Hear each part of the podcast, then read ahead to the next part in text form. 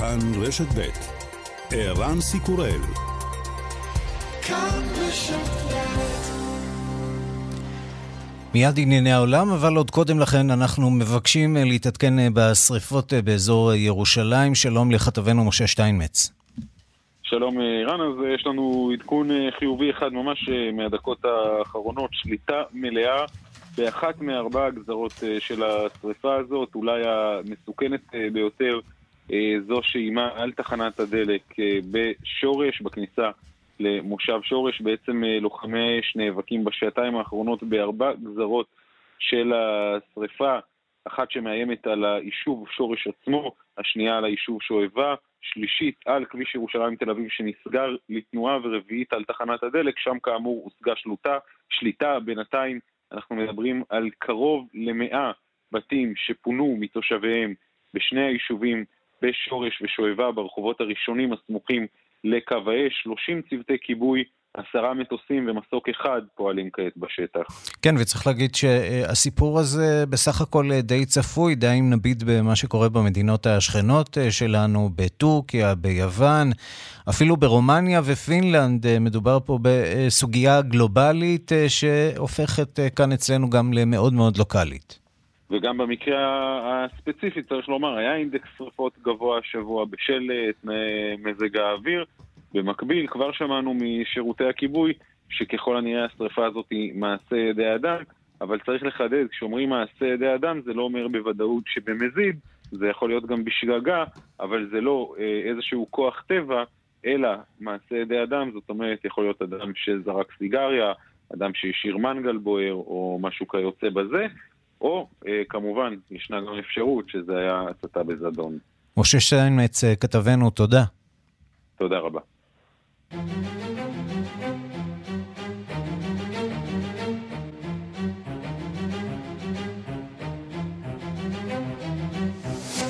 השעה הבינלאומית 3 באוגוסט 2021 והיום בעולם. משטרת אוקראינה מצאה את גופתו של פעיל בלרוסי נגד השלטון בפארק ליד ביתו בקייב שבאוקראינה. ויטלי שישוב עמד בראש ארגון ללא מטרות רווח שמסייע לבלרוסים שברחו מהדיכוי האלים בבלרוס. הוא יצא לריצה והיה אמור לשוב לביתו כעבור שעה, אך נמצא תלוי על עץ. מתנגדי שלטון לוקשנקו טוענים, ויטלי שיישוב נרצח. בתוך כך נמשכת הדרמה בעקבות הריקתה של האצנית הבלרוסית. ממשלת יפן אומרת כי היא ערבה לשלומה.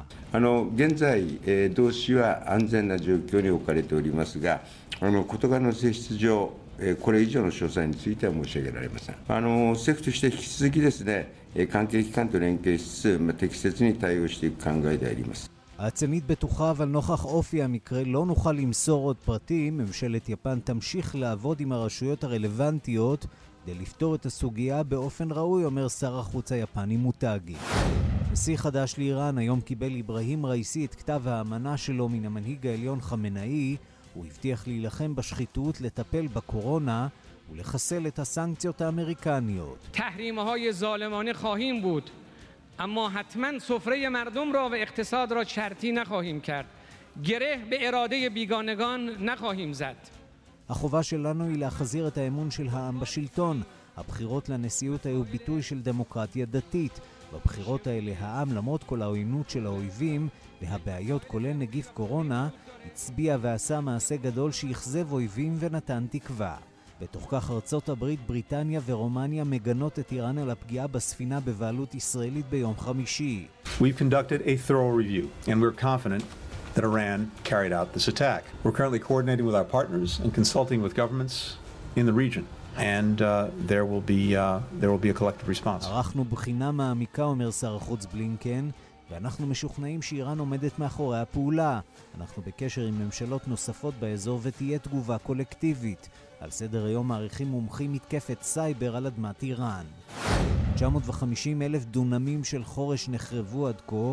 8 בני אדם נספו בשריפות שממשיכות להשתולל בדרום טורקיה. נשיא טורקיה ארדואן סופג ביקורת חריפה לאחר שהתברר כי לארצו אין מטוסי כיבוי והיא נאלצת להסתמך על עזרת מדינות אחרות. Allah aşkına olmadı. Ya helikoptersiz olmaz. Biz havaya mı çıkalım uçalım? Bakın görüyorsunuz tüm köy buradayız. Yetersiz, çok yetersiz. Havadan müdahale olması lazım. שאלוהים יעזור לנו, אנחנו לא יכולים לכבות את השריפה בלי מסוק. מה אנחנו יכולים לעשות? לעוף באוויר, אומרת תושבת אחת. האש מתפשטת והעזרה של הממשלה לא מספיקה, אומרת תושבת אחרת.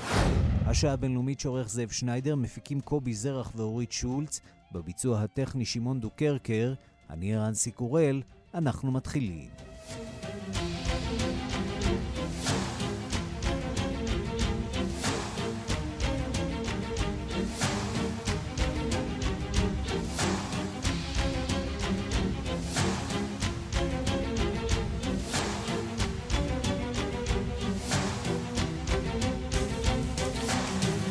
שלום רב לכולכם ושלום גם לליטל אטיאס שהם מעבר לזכוכית. אנחנו פותחים באוקראינה, שם נמצאה אתמול גופתו של פעיל בלרוסי, מתנגד לנשיא הבלרוסי לוקשנקו, היא נמצאה תלויה בפארק בקייב.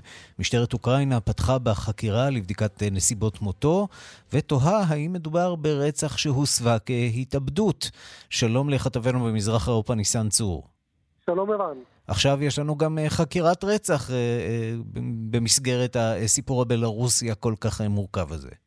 כן, בלרוס מספקת לנו מדי יום חדשות נוספות. אז כן, הסיפור הפעם הוא על ויטלי שישוב, פעיל בלרוסי מפורסם שהתפרסם כאחד המתנגדים החריפים לנשיא לוקשנקו.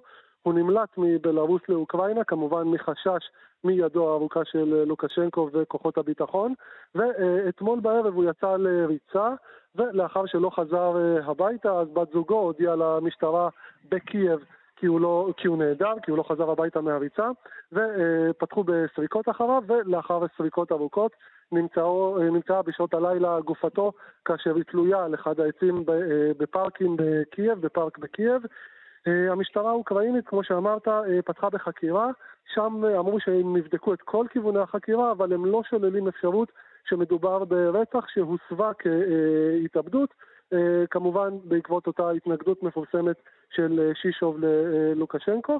צריך גם להזכיר ששישוב היה למעשה מי שעמד מאחורי מפעל שנקרא, או עמותה שנקראת בית בלרוס באוקראינה, בית שהיה עוזר, או מפעל, ארגון שהיה עוזר לבלרוסים שחצו את הגבול לאוקראינה, שנמלטו ממשטר לוקשנקו, ולכן חוששים באוקראינה כי מדובר אולי ברצח שקשור לפעילות הזו שלו, וגם הפעילים באותו בית בלרוס באוקראינה טוענים בכלי התקשורת באוקראינה כי הוא היה תחת מעקב של כוחות הביטחון הבלרוסים בתוך קייב. ומכאן לפרשייה השנייה שמלווה את בלרוס בימים האחרונים, האצנית האולימפית שמסרבת לחזור הביתה לבלרוס, מחשש שיבולה לה, היא כנראה יודעת ממה היא חוששת. כן, כך גם היא עצמה סיפרה אתמול, היא ממשיכה להתראיין לכלי התקשורת ממקום מחבואה, כרגע בשגרירות פולין בטוקיו, אז היא שם היא בילתה באמת את הלילה, קריסטינה טימנוסקיה, נזכיר, בילתה את הלילה בשגרירות פולין בטוקיו, והיא אמורה להגיע מחר על טיסה לוורשה, לאחר שקיבלה מקלט מדיני, ממשלת פולין, גם סגן שר החוץ הפולני, גם ראש הממשלה הפולני, מטאוש מורבייצקי, הודיעו כי הם יעניקו לה ויזה במעמד של פליט, היא תוכל להישאר בפולין ואפילו להמשיך בפולין את הקריירה הספורטיבית שלה, עדיין לא ברור תחת איזה דגל בדיוק. אפשר לשמוע גם את מה שאמר מרק אדמס, דובר הוועד האולימפי הבינלאומי, שאמר כי הם נמצאים בקשר רציף עם טימנוסקיה ודואגים לביטחונה. She is, as I say, in a safe and secure place. We've also now contacted the NOC of Poland, if you've been following the story, and in terms of what the IOC can do for... היא נמצאת, כמו שאמרתי, במקום בטוח, יצרנו קשר עם הוועד האולימפי הפולני, וככל שנוגע למה שהוועד האולימפי הבינלאומי יכול לעשות בנושא העתיד שלה, דיברנו עם הוועד האולימפי הפולני בנוגע לקריירה הספורטיבית שלה, לאחר הגעתה לוורשה, ולכן בכל הנוגע לביטחון שלה, אני חושב שעסקנו במרבית הנושאים החשובים, כך אומר דובר הוועד האולימפי הבינלאומי. לעומתו, יורי מייסביץ', ראש המשלחת הבלרוסית למשחקים האולימפיים בטוקיו, טוען מצידו כי דווקא הייתה תוכנית מסודרת מצידה של טימנוסקיה להימלט מבלרוס, והיא ביצעה את תוכניתה בשדה התעופה בטוקיו. אפשר לשמוע גם את מה שהוא אומר. И было принято решение, чтобы ее отправить частью делегации, которая сегодня уезжала, отправить домой и потом спокойно оценить, разобраться, что происходит. את ההחלטה לשלוח את טימנובסקיה הביתה יחד עם חלק נוסף מהמשלחת שעזבה היום, ואז להעריך בשקט וברגיעה את המצב, להבין מה בדיוק קרה. למרבה הצער זה לא יצא כפי שתכננו, לא ציפינו למה שיצא. כאשר ביצענו את הכישורים, הבנו כי משהו תוכנן כבר על ידה, כך אומר יורי מייסביץ', ראש המשלחת הבלרוסית למשחקים האולימפיים, וטימנובסקיה עצמה אמרה ברעיונות שהעניקה לכלי התקשורת, שכבר היא הבינה עוד בדרך לשדה התעופה, כי כאשר היא תגיע לבלרוס, מצפה לה שם עונש מאסר לכל הפחות, ואם לא, וקיבלה עוד רמזים לטענתה, גם על צעדים נוספים שינקטו נגדה, אפשר לשמוע גם את מה שהיא אומרת. Явно давали понять, что по возвращению домой меня точно будет ждать какое-то наказание, а если вдруг я откажусь ехать домой и выйду на дистанцию... מה שהיא אומרת, הם הבהירו את זה שמיד אחרי חזרתי הביתה, אני אעמוד בפני אונס כלשהו, ואם אסרב לחזור הביתה ואתעקש להתחרות במרוץ ל-200 מטרים, הם יזרקו אותי מהנבחרת הלאומית. היו גם רמזים נוספים על דברים אחרים שממתינים לי ברגע שאחזור הביתה לבלרוס. כך אומרת טימנובסקיה, שאמורה מחר בבוקר להגיע לפולין. ניסן צור, כתבנו בפולין, תודה. תודה לך. ושלום לנינו אבסדזה. שלום ערן. לשעבר חברת כנסת, פרשנית לענייני רוסיה ומדינות ברית המועצות לשעבר. אז המסר כאן אולי של בלרוס ברור, גם אם תנסי לעשות ג'וגינג במדינה אחרת, זרועה ארוכה של בלרוס תשיג אותך.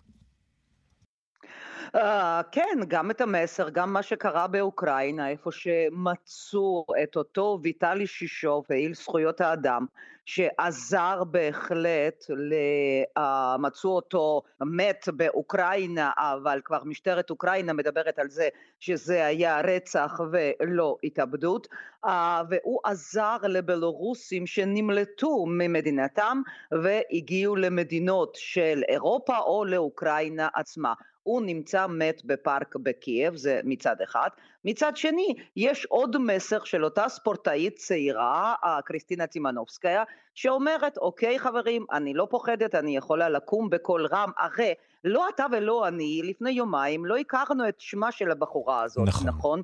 והיא הייתה סך הכל להשתתף במרוץ, מה שהספציאליטה שלה זה 100 או 200 מטרים, דרשו ממנה להשתתף ב-400, דרך אגב זה קרה בגלל שהחברות שלה בנבחרת לא עברו את כל מבדקי הסמים כפי שדרש הוועד האולימפי, והיא לא רצתה להשתתף באותו מרוץ של 400 מטרים, שהיא לא מתמחה בזה. מכאן זה התחיל וזה הגיע, היא רצתה או לא רצתה, דרך אגב זה עדיין שאלה, לסיפור פוליטי. אתה יודע מה ערן, זה מזכיר לי את המשחקים האולימפיים ואליפויות העולם בפעם 30 שנה לפני התפרקותה של ברית המועצות. תמיד היו כמה עריקים.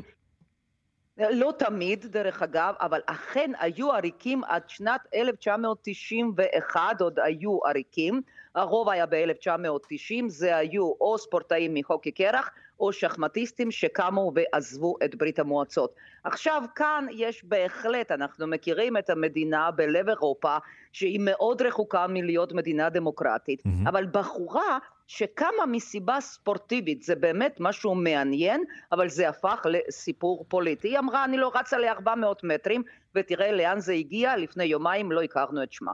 כן, לכאורה אפשר היה להניח שאם לא הייתה רוצה פשוט לברוח או לעזוב את בלרוס, הייתה חוצה את הגבול למשל לאוקראינה ועורקת, או לפולין, או לליטא, או ללטביה. עד כמה זה קשה באמת לעזוב את בלרוס בימים אלה? זו שאלה טובה. יש מי שיגידו שזה לא בעיה, ואנשים, אנחנו כן שומעים, שמענו ויודעים שעוזבים. דרך אגב, יש סיפור בין בלרוס לליטא, ששם הגבול, אפשר לומר, כמעט פרוץ, אבל לא כדי בלרוס לצאת לליטא ולאיחוד האירופאי, אלא כדי לתת לפליטים ממזרח התיכון להגיע לאיחוד האירופאי.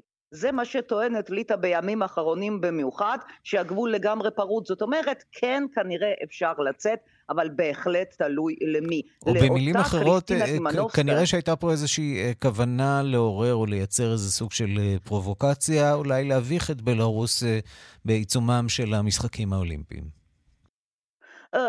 תראה, זה אנחנו, יכול להיות שנדע בהמשך, כי בסופו של דבר קריסטינה טימנובסקיה עוד עדיין סיפור, מה שהיא מספרת זה סיפור ספורטיבי. אגב, כל הפוסטים שהיא כתבה, היא אמרה, אני נורא מצטערת, אני אפילו הייתי משתתפת בריצה של 400 מטרים, אם היו באים ומדברים אליי ושואלים את דעתי. היא טוענת שביורוקרטיה הספורטאית של בלרוס, אלה שגרמו לה לקבל את ההחלטה. שאנחנו באמת, ככל שהיא תהיה במקומות האחרים, אנחנו נשמע גם את הגרסה הנוספת שהיא עוד לא דיברה עליה. נינו אבסדזה, פרשנית לענייני מדינות ברית המועצות לשעבר, תודה רבה לך. תודה רבה, ערן.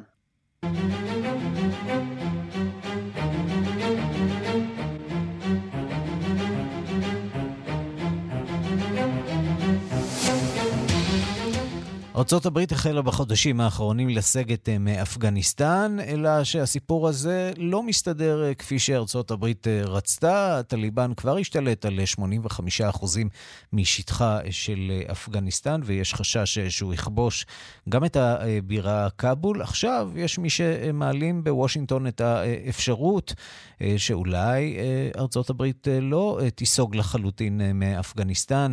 דיווחה של כתבת חדשות החוץ נטליה קנבסקי. הישארות הכוחות הזרים בשטח נראית כעת כהזדמנות יחידה שעוד נותרה לשלטון הפרו-מערבי של אפגניסטן לשמור על עמדתו ועל חייו של חבריו ושל תומכיו.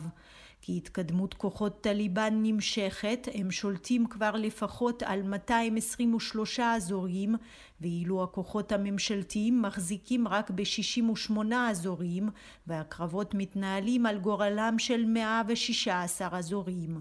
רוב הניצחונות של טליבן בשטח קרו במהלך יולי, לאחר העזיבה המסיבית של צבא ארצות הברית. בבית הלבן רואים כעת בוודאות שלשיחות מול טליבן ולהסכמים שהושגו בשיחות האלה לא היה שום ערך ממשי, והם שאפשרו לפונדמנטליסטים להשתלט מחדש על השטח. אך נראה שבארצות הברית עדיין לא מבינים שצורת המחשבה של הפונדמנטליסטים האסלאמיים שונה מצורת המחשבה המערבית. The Taliban has repeatedly said that they seek in the future a number of things: international recognition, international support. They want their leaders to be able to travel freely around the world. They would like sanctions lifted on them. And none of those things are going to be possible if the Taliban seeks to take the country by force. טליבן טענו לא אחת שבעתיד הם רוצים כמה דברים: הכרה בינלאומית, תמיכה בינלאומית, זכות תנועה חופשית למנהיגים שלהם בעולם. הם רוצים ביטול עיצומים שהוטלו עליהם. שום דבר מאלה לא יתגשם אם טליבן מתכוון להשתלט על המדינה בכוח ומבצע את הזוועות שעליהן דווח. טען אתמול במסיבת העיתונאים בוושינגטון שר החוץ של ארצות הברית אנטוני בלינקן. הוא הזהיר שאפגניסטן, שאינה נוהגת לפי החוק הבינלאומי ואינה מכבדת את כל מה שהושג כלשונו ב-20 השנים האחרונות, תהיה מדינה מנודה בעיני ארצות הברית ובעיני הקהילה הבינלאומית. אפשרות שלא נראית כלל וכלל להפריע לטליבן, שכבר הצעיר לא אחת שהיעד שלו הוא להשליט חוק אסלאמי באפגניסטן ולהילחם בכל הכוחות הזרים שיעזו להישאר במדינה. והתוכנית הזאת מתגשמת כעת מול עיני העולם. אתמול השתלטו כוחות טליבן על הטלוויזיה והרדיו הממלכתיים בלאשקרגה, בירת מחוז חלמנד. העיר נחשבת לנקודה אסטרטגית, פרשת הדרכים המקשרת בין קנדהר לאיראט וגם בין האזורים החקלאיים החשובים של דרום המדינה. החשש הוא שכבר בימים הקרובים הטליבים השתלטו על העיר ובהמשך גם על בירות המחוזים האחרים, 34 במספר. בימים האחרונים החלו הכוחות האמריקנים לסייע לכוחות האפגנים מן האוויר בהפצצת עמדות טליבן, אך הדבר אינו עוצר את התקדמות הפונדמנטליסטים.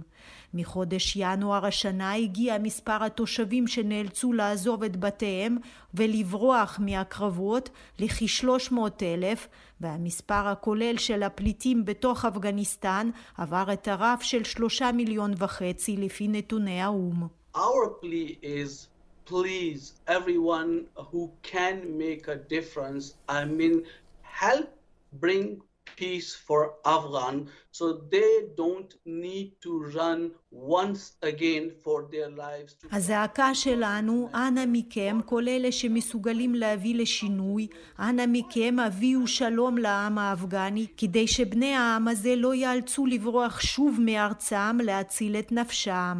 קרא בריאיון ל-CNN בבר בהלוך, דובר נציבות האו"ם לפליטים. לדבריו, האפגנים חפיצים להישאר על אדמתם, אך אם לא תהיה ברירה, הם יעברו את הגבולות עם המדינות השכנות, ועל הקהילה הבינלאומית להבטיח את ביטחונם. שלום לכתבנו בוושינגטון, נתן גוטמן. שלום ערן. אז זאת המורשת שג'ו ביידן רוצה להשאיר, קריסה מוחלטת של אפגניסטן, השתלטות של הטליבן, עוד לפני שהכוחות האמריקנים מספיקים לסיים את היציאה שלהם?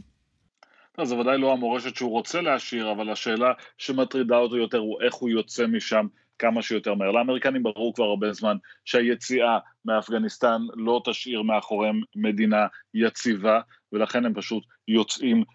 אחרי 20 שנה כמו שהם, בלי להסתכל לאחור. הדבר היחידי שארצות הברית כן מציעה כרגע, זה אותן הפצצות מן האוויר, הקצב שלהם גבר בימים האחרונים, כאשר המטרה האמריקנית היא להושיט סיוע עד כמה שאפשר, בלי להסתכן, ולכן עוד ועוד גיחות אוויריות שמפציצות את בירות המחוזות, ראינו כאלה גם אתמול, מתוך תקווה שזה אולי לא יעצור, אבל יעכב את כניסת הטליבן לערים, כרגע זה כל מה שארצות הברית מוכנה להציע.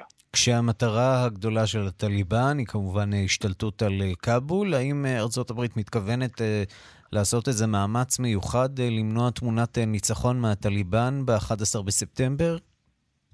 תמונת הניצחון כבר קיימת. יש איזשהו מאמץ, אגב, שנעשה יותר במישור האזרחי עכשיו, על ידי פתיחת השערים של ארצות הברית ליותר אפגנים שעבדו עם האמריקנים, כדי למנוע איזושהי תמונה בסגנון מלחמת וייטנאם של הפינוי מגג השגרירות. האמריקנים רוצים לראות את האנשים שלהם יוצאים, את האנשים שעזרו להם יוצאים, הם לא מוטרדים יותר מדי מאיך זה ייראה אחר כך, זה מצייר אולי מבחינה אסטרטגית, וודאי מבחינת מעמדה של ארצות הברית בעולם, אבל מבחינת הציבור האמריקני, הוא לא מוטרד מהשאלה איך זה ייראה, אלא רק מה אנחנו עדיין עושים שם. כן, כפוף לכך שלא יהיו אירועים דומים למה שראינו ב-11 בספטמבר 2001. אם זה יקרה, אז כמובן שג'ו ביידן יצטרך לשלם מחיר כבד. ג'ו ביידן בהחלט יכול להתגאות בהישג אחר, באיחור של יותר מחודש, אבל בכל זאת הוא הצליח להגיע לרף של 70% מחוסנים לקורונה, שאותו קבע הנשיא ביידן כאבן בוחן לחזרה לשגרה, אבל השגרה הזאת נראית רחוקה מתמיד, בעיקר במדינות שבהן שיעור ההתחסנות נמוך יותר, מדינות כמו פלורידה, מיסיסיפי, אלבמה ועוד.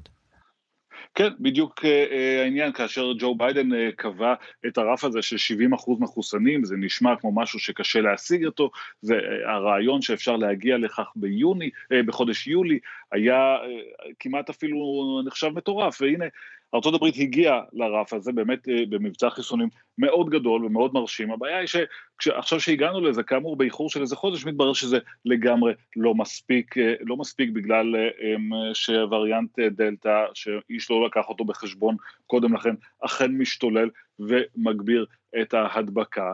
והבעיה היא שעכשיו, נכון שיש 70% מחוסנים, ונכון שהשבועות האחרונים, ברגע שהווריאנט הזה החל להשתולל, כן דחפו יותר אנשים חזרה להתחסן, ואין תורים, אין שום בעיה להשיג חיסונים בכל מקום, בכל שעה, אבל הפערים האלה שקיימים בין המדינות ברמת החיסונים, הם מה שמטרידים את אמריקה כרגע, ולכן המיצוב הזה שהבית הלבן מנסה לעשות, שלפיו הקורונה עכשיו היא מחלה של הבלתי מחוסנים, לא מחלה של האמריקנים, כל אחד יכול להתמודד איתה, צריך פשוט להתחסן, הם אומרים, אבל כשמסתכלים על המספרים, כשרואים C של כל הזמנים במדינת פלורידה, במספר המאושפזים ביממה האחרונה, כשרואים שבטקסס מספר המתים גדול יותר מאשר זה שהיה בניו יורק, וכאשר התחילה המגפה, מבינים שיש כאן בעצם כרגע שתי אמריקות, ובאחת מהם אולי אפשר לחגוג את ה-70% מחוסנים, אבל בשנייה החגיגות האלה מאוד רחוקות, כי גם לא נראה פתרון באופק, כי אנשים, למרות ההתגברות המסוימת בקצב החיסונים, אנשים עדיין לא מתייצבים בהמוניהם בחלק מהמדינות האלה. כן, והרבה אנשים שואלים, מה עם הבוסטר? למה ישראל נותנת בוסטר ואנחנו עדיין לא נותנים בוסטר? אגב, גם גרמניה מודיעה שהיא מתכוונת להתחיל בעוד שבוע בהנגשת הזריקה השלישית, כך שארצות הברית קרוב לוודאי תקבל גם כן החלטה בנושא הזה בקרוב, אם אכן יתברר שהכל בסדר כאן אצלנו בישראל בעקבות החיסון השלישי. נתן גוטמן, כתבנו בוושינגטון, תודה. תודה ערן. השעה הבינלאומית, אנחנו רוצים לשמוע מה קורה עם הקורונה בעולם. בעקבות ישראל, גרמניה תחל לחסן במנת דחף את קבוצות החיסון, ובמזרח אסיה שורה של מדינות מתקשות להתמודד עם זן הדלתא, אפילו בווהאן שבסין, זוכרים את ווהאן, שם החל משבר הקורונה, שם התגלה מקרה הידבקות ראשון לשנת 2021, שלום לכתב תחום החוץ בן יניב. שלום ערן, אז כן, ממשלות ברחבי העולם בהחלט עוקבות אחרי הצעד התקדימי הזה של ישראל להתחיל ולחסן חלקים מהאוכלוסייה במנה השלישית, מנת דחף של חיסון נגד קורונה, והראשונה לעשות את זה באירופה, זאת גרמניה, שמודיעה אתמול שהיא תתחיל לחסן גם קבוצות בסיכון וגם בני 60 ומעלה במנה שלישית נגד קורונה. הם הודיעו כמו בישראל שהמבצע הזה יצא לפועל, לא כמו בישראל, אבל בחודש הבא, בחודש ספטמבר, אבל עם חיסונים שיוצרו רק בשיטת ה-mRNA. חייב להגיד שבינתיים זה נראה בסדר, ההורים שלי וחמותי כבר התחסנו, והם עברו את זה בשלום, לא הרגישו את זה במיוחד. אז אנחנו מדרבנים את כולם לעשות את הדבר. לגמרי, לכו להתחסן. לגמרי, וגם בגרמניה זה מה שאנגלה מרקל אומרת לאזרחים שלה. הדבר הזה נעשה בהסכמה עם כל 16 המדינות הפדרליות של גרמניה. הם יתחילו עם זה בחודש ספטמבר, כאמור, רק עם חיסונים מסוג mRNA, כמו מודרנה ופייזר. בעצם החיסונים היחידים שבדרך כלל עד עכשיו אנחנו רואים שעושים בהם שימוש נוסף. והדבר הזה כמובן לא נעשה באיזשהו עולם ריק מקורונה, במיוחד לא באירופה, שחווה בתקופה האחרונה התפשטות של זן הדלתא במדינות שבהם הגרמנים הולכים ומבלים את חודשי הקיץ שלהם, בצרפת, בספרד, בפורטוגל. שם המדינות האלה חוות בשבועות האחרונים עלייה נוספת בתחלואה, וכעת חוששים שם שאותם תיירים גרמנים ישובו הביתה עם זן הדלתא ויסייעו להעלות את התחלואה שם. ומכאן נראינו אולי למזרח אסיה. כן, המצב הולך ומחמיר, בעיקר באינדונזיה צריך לומר, שם אנחנו מדברים היום על המדינה החולה ביותר בעולם עם שיעורי התמותה הגבוהים ביותר. יש לנו נטייה קצת פחות לדבר על אינדונזיה, כיוון שמדובר במדינה מוסלמית, אין הרבה ישראלים שמטיילים ומסתובבים שם. נכון. אבל זה בעצם הסיפור המרכזי היום. כן, לגמרי. אנחנו ראינו את זה בשבועות האחרונים, וגם בארגון הבריאות העולמי מדברים על זה שאינדונזיה היום עיקר פורה כנראה להיווצרותם של זנים חדשים של זן הקורונה, ובממה האחרונה המדינה שהיא בעלת האוכלוסייה הרביעית בגודלה בעולם, חובה שיא תמותה ראשון מאז תחילת המגפה של 2,000 נדבקים, יותר מ-2,000 מתים כמובן ביממה, וגם כמו בהודו, כמו במקומות אחרים שראינו בעולם השלישי, גם שם כעת חווים קשיים ואי הספקה של חמצן ומחסור גם בכוח אדם בבתי חולים ברחבי המדינה. בואו נשמע רופא מהבירה ג'קרטה. Kita sangat kewalahan dalam menangani pasien-pasien COVID-19 saat ini, karena jumlah pasien dan nakes yang bertugas כן, אז אותו רופא מאינדונזיה אומר, אנחנו מתמוטטים מהטיפול בחולי הקורונה שפשוט לא מפסיקים להגיע. מספר המטופלים הוא הרבה מעבר ליכולות שלנו. הפסקנו להסתכל על זמני המשמרות, וכל אחד כאן נותן את ה-200% שלו. צריך לומר, מתוך 97,000 קורבנות לקורונה באינדונזיה, יותר מ-1,000 מהם הם רופאים או חברי צוותים רפואיים, אז המכה הזאת בהחלט מגיעה שם ומורגשת בבתי החולים.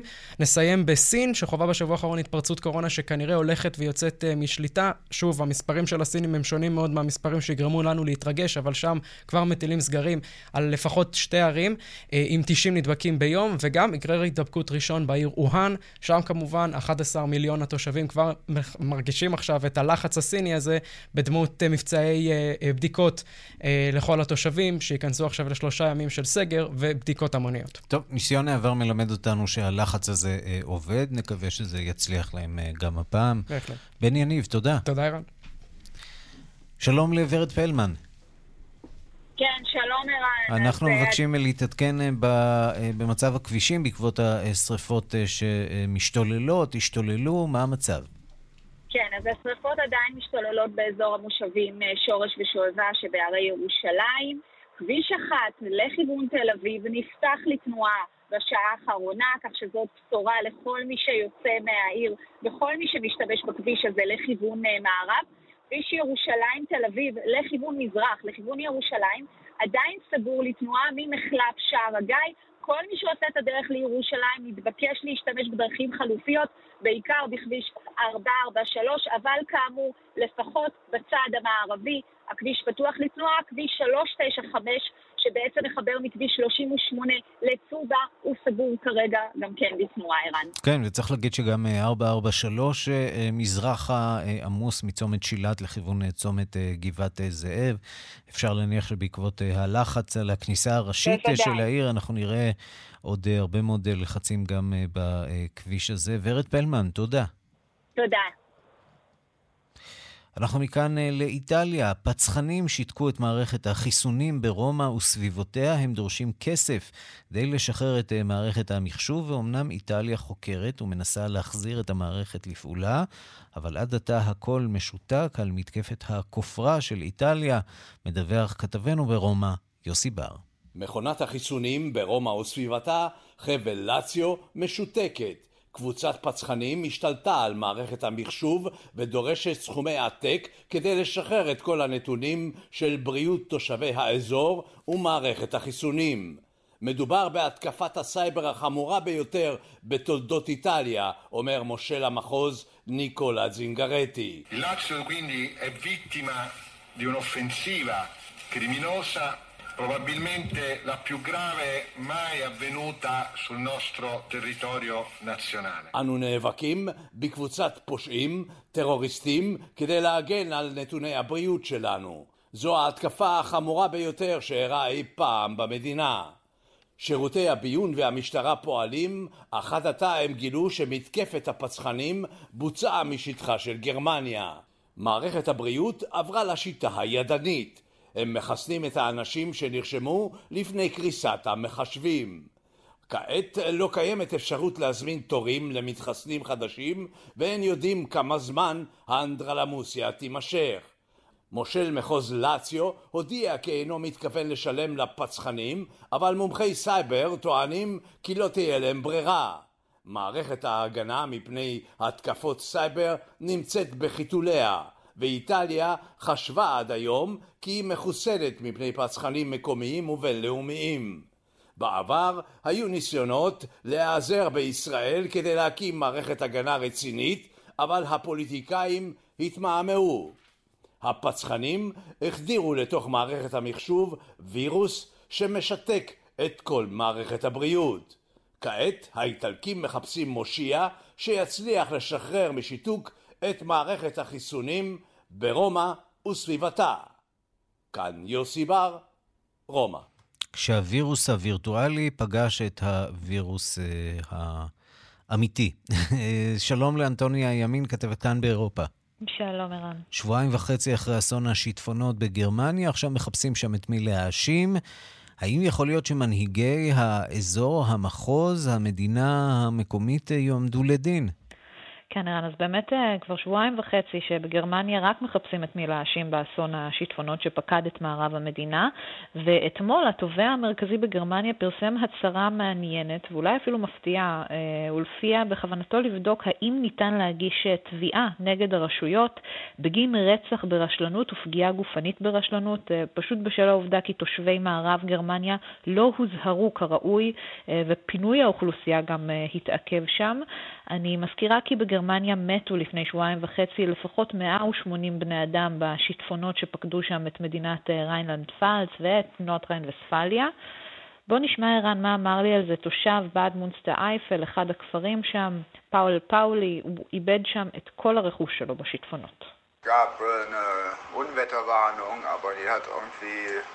niemand so ernst genommen, dass er eine richtige Warnung ausgesprochen hat. פאולי אומר לי, הייתה אזהרת מזג אוויר, אבל איכשהו אף אחד לא לקח אותה באמת ברצינות, כך שאף אחד לא ממש הזהיר ממה שהולך להגיע. היו לנו כמה מתים, כלומר בריינלנד פלץ יש אפילו יותר מכאן, הוא אומר, אבל מדובר בכמה מתים יותר מדי.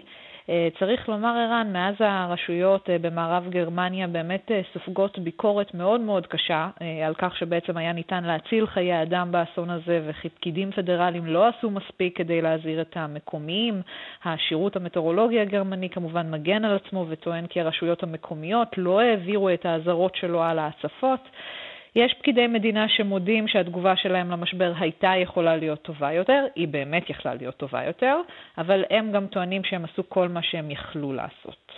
כן, מעניין מה יחשוב דור העתיד על תפקוד המנהיגים בדור הזה בכל מה שנוגע לשינויי האקלים, בסוגיה הרחבה יותר. בואי נדבר באמת על עוד היבט אחר של השינוי האקלימי, וזה מה שקורה בדרום אירופה. היבשת כך נראה משתגעת לגמרי. לגמרי, כלומר בגרמניה יש שיטפונות, אבל בדרום אירופה יש שריפות. יוון סובלת בימים האחרונים מגל חום קיצוני ובאמת משריפות מאוד מאוד קשות, כבר יומיים, כי הטמפרטורה במדינה מגיעה ל-45 מעלות צלזיוס באזורים מסוימים, בייחוד ברודוס ובאתונה. בפעם האחרונה שיוון חוותה טמפרטורות מהסוג הזה, זה היה לפני יותר מ-30 שנה. בואו נשמע את אחד התושבים באתונה נזכר בכך. πρώτη φορά γίνεται αυτό νομίζω μετά από πάρα πολλά χρόνια, το 87 έχει γίνει κάποτε. הוא אומר, זאת הפעם הראשונה שזה קורה מזה שנים רבות, זה קרה פעם אחת בעבר, בשנת 1987, אז נהרגו 1,500 בני אדם, אבל אנחנו נעבור את זה, אנחנו נשרוד את זה. כן ערן, אירופה, לא רק אירופה, העולם כולו למעשה סובל בחודש האחרון באמת משינויי מזג אוויר קיצוניים ביותר. אני לא זוכרת עוד קיץ כזה שבאמת בכל כמה ימים קורה איזשהו אסון במקום אחר, בין אם זו שריפה, שיטפון או הצפה. נדמה כאילו שבכל קיץ אנחנו אומרים את זה, ובכל קיץ זה גם נכון, כיוון שהמצב הולך ומקצין. אבל לא ככה, נכון? לא ככה, כלומר אני זוכרת, אני כבר 4 שנים כאן, זה נכון שכל פעם יש מזג אוויר קצת משוגע, אנחנו מדווחים על זה, אבל לא ברמה שבאמת בכל כמה ימים יש איזשהו מוקד אחר. זה התחיל ביפן, אחר כך הודו, אחר כך גרמניה, בארצות הברית, זה כן, יכול להיות שגם משהו בתודעה שלנו ובהבנה שלנו מתחיל להסתגל למציאות החדשה הזאת, שתהיה מציאות קשה הרבה יותר לילדים שלנו, אם לא נתעשת ונעשה מעשה. אנטוניה ימין, כתבת כאן באירופה, תודה. תודה, ערן. השעה הבינלאומית בברזיל, בית הדין העליון לענייני בחירות, הודיע אתמול לפתיחה בחקירה נגד הנשיא ז'איר בולסונארו, בחשד להפצת פייק ניוז. שלום לכתבנו באמריקה הלטינית, תום אורגד. שלום. או כמו שאומרים, גילו את דרום אמריקה. כן, האמת שההחלטה של בית הדין לענייני בחירות לא מפתיעה. בולסונארו כבר טוען בעצם מאז שנת 2018, מאז שהוא זכה בבחירות האחרונות, שקיימת קנוניה נגדו מצד בית המשפט העליון, ועדת הבחירות והתקשורת שנועדה לגרום לו להפסיד בבחירות הקרובות. הוא טוען שהדבר אמור להתבצע באמצעות מערכת ההצבעה האלקטרונית, הקלפיות האלקטרוניות בברזיל, שלטענתו פרוצה ונועדה לגרום לו להפסיד באמצעות כל מיני מניפולציות, ועל כן הוא דורש להחזיר לשימוש את שיטת ההצבעה הישנה באמצעות פתקי נייר.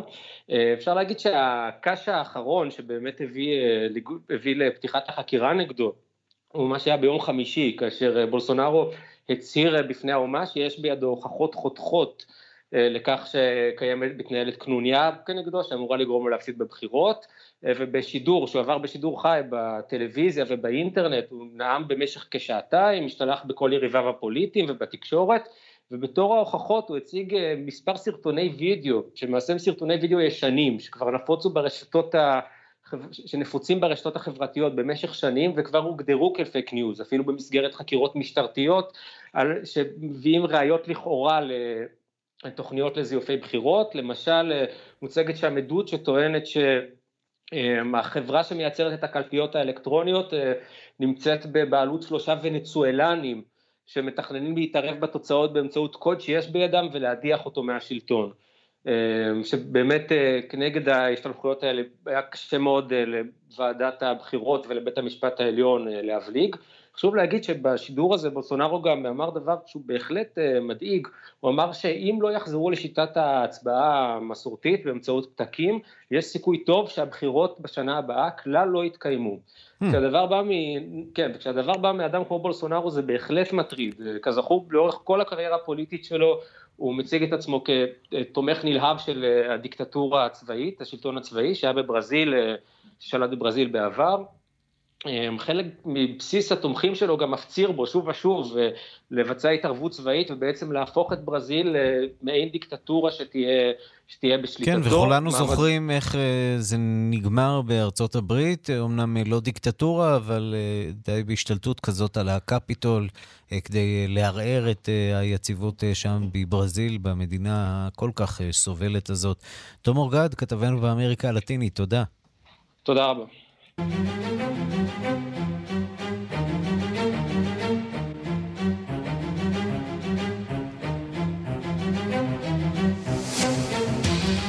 שני דיווחי תנועה בדרך 6 צפון עמוס ממחלף קסם עד אייל, בהמשך ממחלף עירון עד יוקנה המילית בגלל תאונת דרכים. בדרך תל אביב ירושלים עמוס מחוות שער הגיא עד שורש, בשל דלקה ליד מושב שורש נחסמו לתנועה עליות למחלף בשני הכיוונים. שלום ליגאל רביד בלוס אנג'לס. שלום, שלום ערן בתל אביב. אנחנו רוצים לדבר על מוזיקה מכאן בירושלים. בגרנד פארק בשיקגו הסתיים אתמול פסטיבל המוזיקה המוני הראשון, מהגדולים בארצות הברית כולה מאז תחילת המגפה. כעת מתחוללת מהומה רבתי סביב קיומו, שמו לולה פלוזה, זה השם? לולה פלוזה. לי לקח זמן, ערן. לולה פלוזה. זה לא המוזיקה שלנו. אתה יודע, זה כנראה לא המוזיקה שלנו, אבל הרבה מאוד אנשים צעירים כן מתעניינים במוזיקה הזאת ומגיעים לשם. ויכול להיות שאפשר היה למצוא שם פשוט יותר לפסטיבל הזה, למשל פסטיבל דלטה. כן, נכון. האמת שכל התשובות נכונות. הפסטיבל הזה הוא פסטיבל גדול מאוד, לאוהבי המוזיקה המגוונת, הפולק, רוק, החוויה האחרת של המוזיקה, החוויה הפסטיבלית. לולאפלוזה זה השם, מי שלא מכיר, זה רץ כבר 30 שנה, למעשה חגגו עכשיו 30 שנה, מינוס השנה שעברה, החליטו שהם מתעקשים, זה חייב להתקיים, אבל מה קורה כשבריאות, מוזיקה, תרבות, פוליטיקה, כסף ותקשורת נפגשים? תשאל למה בכלל נתנו לזה אישור. לפני 3 חודשים המארגנים קיבלו אישור, הכל היה נראה בסדר, אנחנו שידרנו לכם על החגיגות, סיום הקורונה כאן, אבל אז מה שקרה שהמספרים המשיכו בקפצו, הם הגיעו כבר ל-80-90 אלף נדבקים ביום בארצות הברית כולה, את האישורים אי אפשר היה כבר לבטל, העניין רץ לבתי המשפט, המושל וראש העיר החליטו לא לקחת צד, יש פה הרבה כסף, ואז קרה הדבר הכי מדהים. 100 אלף הגיעו בכל יום, 4 ימים, 400 אלף איש, זה האירוע הגדול ביותר בכלל בעולם, מאז תחילת הקורונה, בוודאי כאן בארצות הברית. בוא תשמע את הדיווח. Bands taking the stage as the audience grows. 100,000 people expected each day at the massive music festival. I'm just so thrilled to be here. It's truly a blessing. I think that, thank God that people are getting their vaccines, and I really hope that people continue to get them because it really allows for us to have experiences like these. מה בכל זאת עשו? ניסו להתגבר על הדבר הזה באמצעות שערים ממוחשבים, אנשים שקנו כרטיסים במחירים מופקעים, אבל מספרים מוגבלים, בכל זאת התפלחו, הצליחו לזייף גם את מסמכי החיסון, את תעודות, את הברקודים של החיסון ושל הבדיקות השליליות, וכך חוששים כרגע רק על ידי בדיקות סירולוגיות ועל ידי בדיקות אפידמיולוגיות של אלו שידבקו בכל מיני מקומות, המקומות בארצות הברית, מכיוון שאתמול הם כבר חזרו לכל המקומות שלהם, יהיה ברור איך בכלל הצליחו לדבר הזה, נתנו לדבר הזה להתקיים, איך הצליחו לעקוף את כל החוקים, את כל התקנות. ראש העיר, קוראים לה לורי לייטפוט, היא אישה חזקה מאוד במפלגה הדמוקרטית, מקורבת מאוד לנשיא ריגן, לנשיא ביידן. עברנו, כן, עברנו כמה נשיאים מאז ריגן. עברנו בהחלט, וגם כמה פסטיבלים. העניין הוא שריגן הוא היה הנשיא הראשון שהתנגד, קראתי קודם כל על הפסטיבל הזה, הוא התנגד לקיומו של הפסטיבל, חבר'ה צעירים, קוראים כל מיני דברים, אבל יש פה דבר מאוד מאוד מעניין, ערן, וזו הנקודה המשמעותית, לאנשים צעירים בארצות הברית, ואולי גם בעולם כולו, נמאס מהקורונה, החליטו לקיים אותו באוויר הפתוח, להתעלם מכל ההזרות, המסכות כמובן נעלמו, לא בדיוק בדקו את כל הנושא הזה של החיסונים והבדיקות השליליות, והנה אני שומע, נותן לך כרגע סקופ, שגם פסטיבלים ישראלים שבהם מעורבים גם ישראלים, כאלו שמארגנים גם מסיבות טבע לא הכי חוקיות בארץ, כמו הברנינגמן בנבדה, עומד להתקיים לא בצורה הכי חוקית, ולא בדרך הקונבנציונלית שבה הוא יתקיים כל השנים, אבל כן, הנה בכל זאת, למרות הכל, ולמרות מזג האוויר, ולמרות כל מה שדיברת עם אנטוניה, הדברים האלו בכל זאת מתקיימים כהרצון לחיות, לצאת, לבלות, במיוחד אצל חבר'ה צעירים שהיו מסוגרים שנה וחצי, כנראה גובר על הכל, הפסטיבלים יוצאים לדרך, הם מתקיימים בכל זאת. אני מאמין שוויזין ווינדל, חבר'ה צעירים עם רוק לטיני, ראפ מאוד מאוד מיוחד, מוזיקה שאולי תשמיעו עכשיו פה לסיום, הם החבר'ה, הם המוזיקה, הם העתיד, רן, אנחנו אנשי העבר עם האירוויזיונים שלנו, בוא נודה בזה. לא, אנחנו יכולים ליהנות יפה מאוד גם הלולאפלוזה של האמריקנים. לולאפלוזה יתקיים בכל מקרה, בוא נראה אם הדבר הזה באמת עובר בשלום, או באמת תהיה הדבקה המונית. סופר ספרדר, באמת מגה ספרדר, כמו שקוראים לזה כאן, מהסוג שמישהו יצטרך לתת את הדין על זה. זה מבחן גדול מאוד לעצם קיומם של אירועים המוניים בכלל, בוודאי בארצות הברית. יגאל, מה אנחנו שומעים? אנחנו אמרנו, קוראים להם וויזין ואינדל.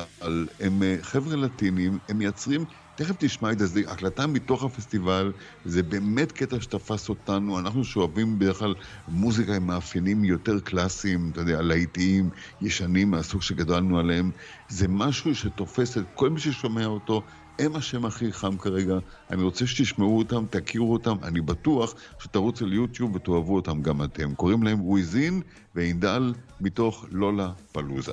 יגאל רביד בלוס אנג'לס, תודה. תודה לכם.